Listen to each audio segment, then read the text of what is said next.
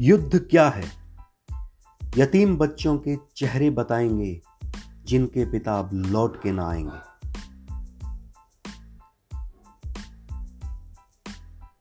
उन नव विवाहिता के हाथों की मेहंदी बताएगी, जिसका रंग अभी नहीं गया है, जिसके बदन से रंग बिरंगे कपड़े निकालकर सफ़ेद लिबास पहना दिया गया है।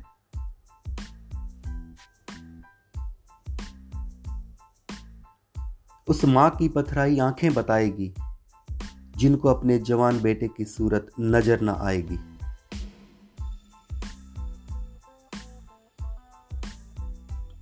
वो पिता बताएगा, जो अपने बुढ़ापे के सहारे को कंधा दे रहा था और रो रो कर अंधा हो रहा था।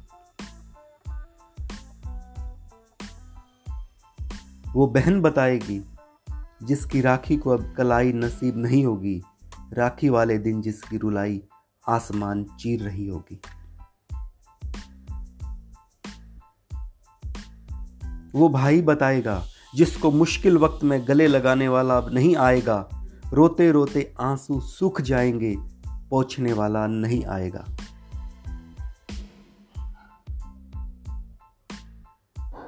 युद्ध तानाशाहों की महत्वाकांक्षा की पूर्ति के लिए लड़े जाते हैं चाहे राष्ट्र का गौरव बचाने के लिए लड़े जाते हैं, युद्ध में जो इंसान मारे जाते हैं, उनके परिवार बिलखते रह जाते हैं।